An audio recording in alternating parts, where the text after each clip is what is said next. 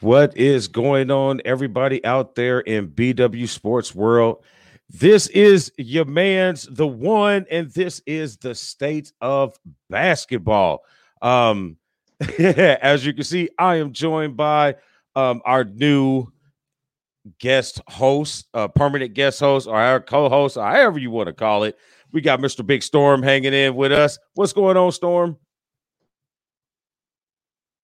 What's going on, young world? Just ready to talk about the event of the day. I'm very excited. So, no more pleasantries. Let's get it. All right, no more pleasantries. As you want to know what he is talking about, we're talking about the trade that just uh, came across pretty much all of you basketball people's phones.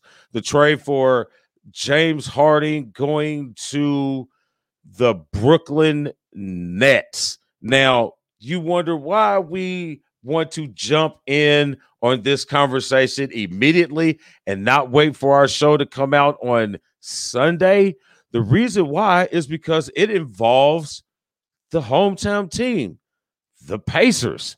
And this is probably one of the main things we want to discuss uh, about this trade is how it affects here the hometown team and maybe a little bit about Brooklyn don't really care too much about Cleveland. So, all right. So here's the deal: um, three, one, two, three, four team deal, which says Harding, Harden from the Rockets to the Nets for, and then the Rockets get Victor Oladipo, Dante Exum.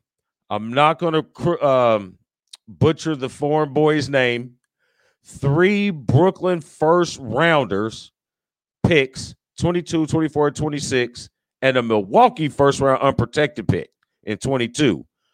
And what? Four Brooklyn first round swaps 21, 23, 25, 27. Nets get Harden. Pacers get Caris LeVert and the second rounder and the Cavs get Jarrett Allen and uh, Taurean Prince. What you got on that? Okay, so um, I'm definitely impressed by the move. Um, Oladipo didn't want to be here, right? And that can definitely be a cancer on your team. So if you can move him and get someone equal or the potential to be better, make the move. Uh, you don't want to be in a position where you're not getting anything from for him. Um, so I like the fact that they went and got LeVert. LeVert is what two years younger than him. Uh, he's got two more years left on his contract, plus uh, the remainder of this year. Uh, I feel like he can get buckets. Um, couple people I've heard already is talking about his defense. Uh, I feel like he plays good off the ball defense, uh, but defense is a matter of will. So I feel like if he wills it, he can do it. And uh, hopefully, this is an opportunity for him to show what exactly he can do with that uh, Michigan upbringing that he has. Yes. Um, Michigan, go blue is always a go blue scenario in this uh, podcast. Is it wasn't intended, but that's the way it's going to be. So you like it or love it. Notice how to give you an option, but to like it or love it. So, right. Um, but when it comes to Caris LeVert coming here, I think it's a great move. On the defensive side of the ball, I don't think it's going to be too much of a difference from Dick Victor's playing defense. So don't really, I mean, I know Victor got into the league because he was a defensive player, but I think scheme defense kind of helped him out a little bit as it came into the league, as well as it did in IU. Um, on the ball defense in the NBA is virtually impossible. It's all scheme defense at this point uh, when you get to that level. So, how well he fits in with the the fit, or you say the scheme of the defensive plan, I think it'll be fine. Because, like you said, he is excellent off the ball, excellent team defense, excellent in shooting the gaps or the passing lanes, if you will. So I like that move. And I want to check with that because I know I think I did something with him when I was talking about contracts because I think he signed a team friendly deal. So I think he's got more than two years. I two years got, and the rest of this year. Two years and so it's three. So I, I'm thinking he's. I was thinking he had four total when he signed that deal. I think it was a four year deal for uh what was it? I, I had it written i did a show on it a couple weeks ago. So I, i'm going to check the years that they have him but he's not going to be a cancer to your team. That's the whole biggest thing. With victor i'm not really sure that i would think what steven um our our wrestling guy this is what he had to say. Um I don't really know if Victor really, really, really got big time. I know that a lot of stuff happened to him big time wise while he was here. You know, um, the singing with the stars or the mass singer, whatever the thing he was. You know, you're working on your CD or whatever. I know all those things are going on that happens when you're doing well in certain situations. I'm not really sure that I think he went big time, as in his head got big, because if you were here, the car commercials that he was doing was not a big time car dealership. So I'm just gonna put it out there. You're doing luxury used cars, bro. You're not even Bill Estes. You, you know what I mean? So really, I feel like what you're trying to say is uh, he was big time in a small market. And big time in a small market, exactly. You know what I mean? Um, now we heard the conflicting, you know, reports from ending of last season, the bubble, and over the all season. You know, about him saying or people hearing him say that he wanted to play for other team. You don't know if it was a joke or not. Who knows? You know, I mean, I know he it seemed like he burnt bridges. And then you have, you know, the new coach, and it feels a little different. And so now he kind of retracts his statements a little bit or says he didn't say them and he wants to be a part of the team, blah, blah, blah, blah, blah, blah, blah, blah, blah. You know what I'm saying? But my whole thing with that whole issue is I'm not getting like you got Dan here saying it, Jordan, our buddy, uh, Tyree, the Purdue guy, Pacer fan, they've all said it. Like they want to blame these players. I'm not blaming the players. I'm not. Not with this organization. This organization over time has proven they're not willing to win. And I say that because they don't pay the right people. You know what I mean? They, if what they what they do is they will not will not go into the luxury tax. And unfortunately, I feel like to win in this uh, day and age of NBA basketball, you have to dip into that luxury tax. Especially since, unfortunately, Indiana is not necessarily a destination for your superstars. Uh, you definitely need to have one here first that can draw people, like a LeBron, drawing people to Cleveland uh, and things of that nature but they are not willing to spend. They are okay with being uh, middle of the road, make the playoffs, just keep people coming to the stands, keep getting them checks. Uh, it's unfortunate for the fans, the true fans like me, who's been watching it since the 80s. Uh, the last time we got uh, first five pick was Rik Smits. And wouldn't you know it, Rik Smits made it to the finals. And that the was the last time that was the last time we ever was in uh, got a top five pick. So they're not even trying to do that. Just middle of the road, keep people coming to the games, and just keep cashing checks. Yeah, you know, what I mean, it's just that people want to keep putting the stardom or the issues with stars on organizations on the player. A lot of the times, it's not the player; it's the organization. You know, and I keep going with that and, and it comes down to with this organization, it comes down to money.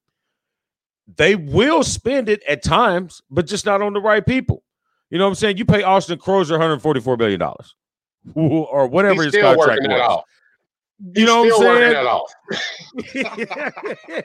you know what I mean? You know, pay those guys. You know what I'm saying? Guys that at points in their careers before they were ready or before they were at that cusp of being superstars, they have proclaimed that they wanted to be here. They love playing here. This is a place that people, once you get here, you love to play here because it's a basketball atmosphere, state of basketball. You know what I mean? That's what it is. But if you're not willing to accept the burden of paying a superstar or a budding superstar to attract, attract talent, they're going to leave. And all of them have said at some point in time, hey, I want to be here. I want to build this market. I want to do this. But if you ain't talking the right money and somebody else is, I'm going to leave. he said, I like and what the Pacers. Uh, Victor's are. with John Wall now, right? Oh, yeah. Oh, that's amazing. That That's going to be terrible. John Wall and Demarcus Cousins. Uh, this is our buddy um, over at uh, Dynasty Bros. I like what the Pacers did. We uh, we not winning a chip or a ship no time soon. So no point in trying and tying money up with Dipo. I, I, mean, I get it. You know what I'm saying? I don't think I don't think Dipo would have signed, and I felt like he'd have left us high and dry. So at least we got younger, a little taller, and similar skill sets with that. So I, I, definitely like the move of making sure we have something because there's no guarantee that Dipo was going to sign. Oh, uh, yeah, there was no guarantee at all. And again, I am on this Caris LeVert side more than it because of he's a Michigan player. But if you saw his progression at Michigan, how he improved every single year that he was there, went to the uh the championship game, led that team just to points away from being a national championship. And everywhere he's been in the league, he's always been a worker, always been a worker. And if you've been paying attention to the bubble ball last year, the end of the season, and this season, I mean, the boy, the young man scores buckets, and he's a team guy. He already, you know, who, uh, you know who he reminds me of? A young Jamal Crawford. I like it. He's got and potential to be another Jamal Crawford. I look at Victor. I look at um in this situation. I look at Caris LeVert at being exactly what you need. I think he is a perfect fit, be a perfect mix between Victor Oladipo and T.J. Warren.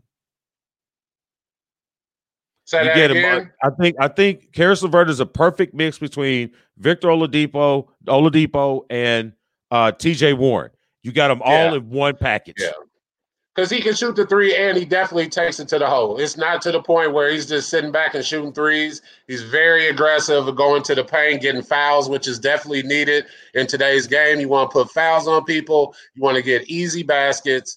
And uh, I don't know if you remember last year, me and you went to a Brooklyn game uh, and LeVert was giving it to us. Do you giving remember it. that? Giving it was it. me, you giving it to us. Giving it. hey man, go blue every time. every time. I'm, I mean, his mid-range game is outstanding. You know what I mean? And you pair that with um, I don't even I guess we can jump ship real quick and talk about um uh uh Brooklyn. You know, you you I mean, if he just stayed there, you could have paired that thing with Dinwiddie and things like that, like they were trying to do, but Dinwiddie got hurt. So um, you know, he's a good fit. But if you put him here with Malcolm Brogdon, uh, holidays, uh, uh, the way that they are keeping Sabonis and Turner together, that is great work. and then great uh, work for the they, Pacers. And then Lamb should be coming back in the next two months. Not sure what to expect from him quite yet.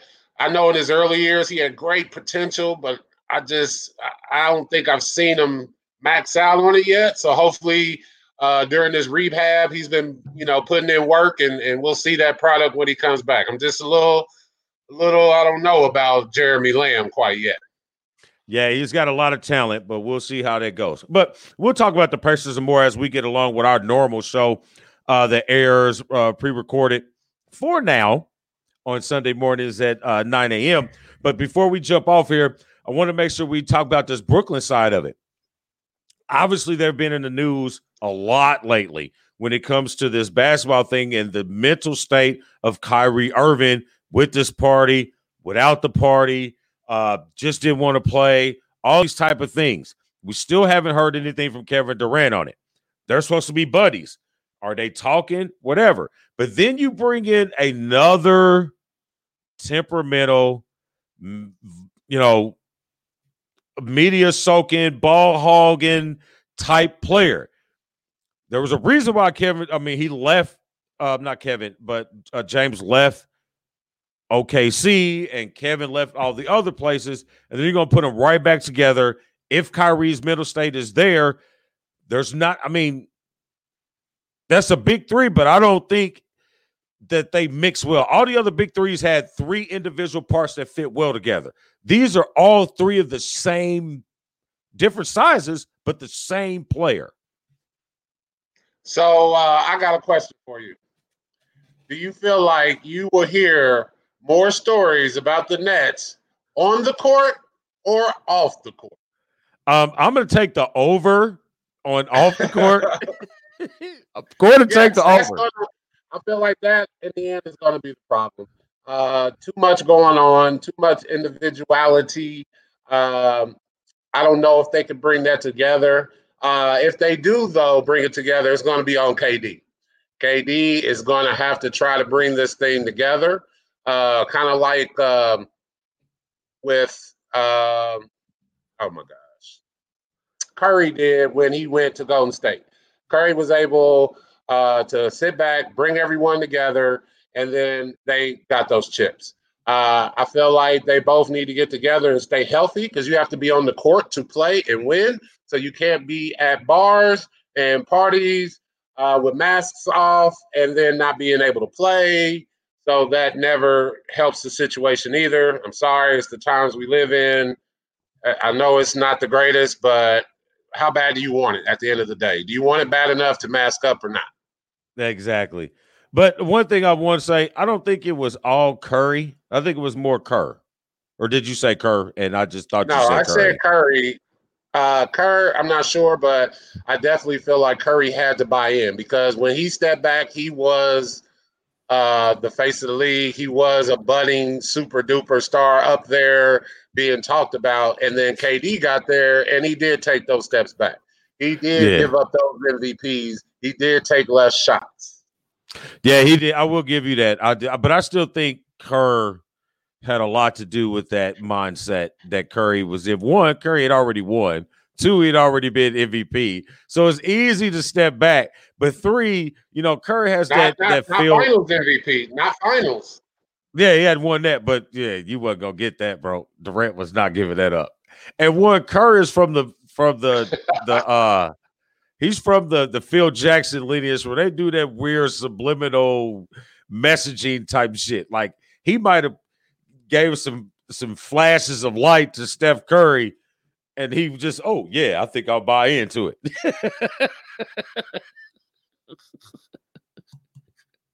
I can see that happening, but I mean, all in all, I think I it is know, like man. you said. They was winning with uh, they were winning with uh, Bill Walton's son. So I feel like at some point the talent is so big. There's a reason why Phil wasn't co- coaching no bums. He only coached with the greatest players. So don't forget to add that in there. With it, I know you got to coach egos, but it's easier to coach egos egos of uh, great players than uh, egos of your Sacramento Kings. Yes. yes. yes. But anyway, um, we will uh see three ball dominant. What is this? Is our buddies over at Dynasty, bro. These are our fantasy football buddies. Uh, three ball dominant guys. Curious to see how the chemistry plays out. Steve Nash really doesn't have to call plays now. Uh, I agree. There's no reason to call plays. Calling plays in the first place. Oh, well, Kyrie said he wouldn't coach it anyway.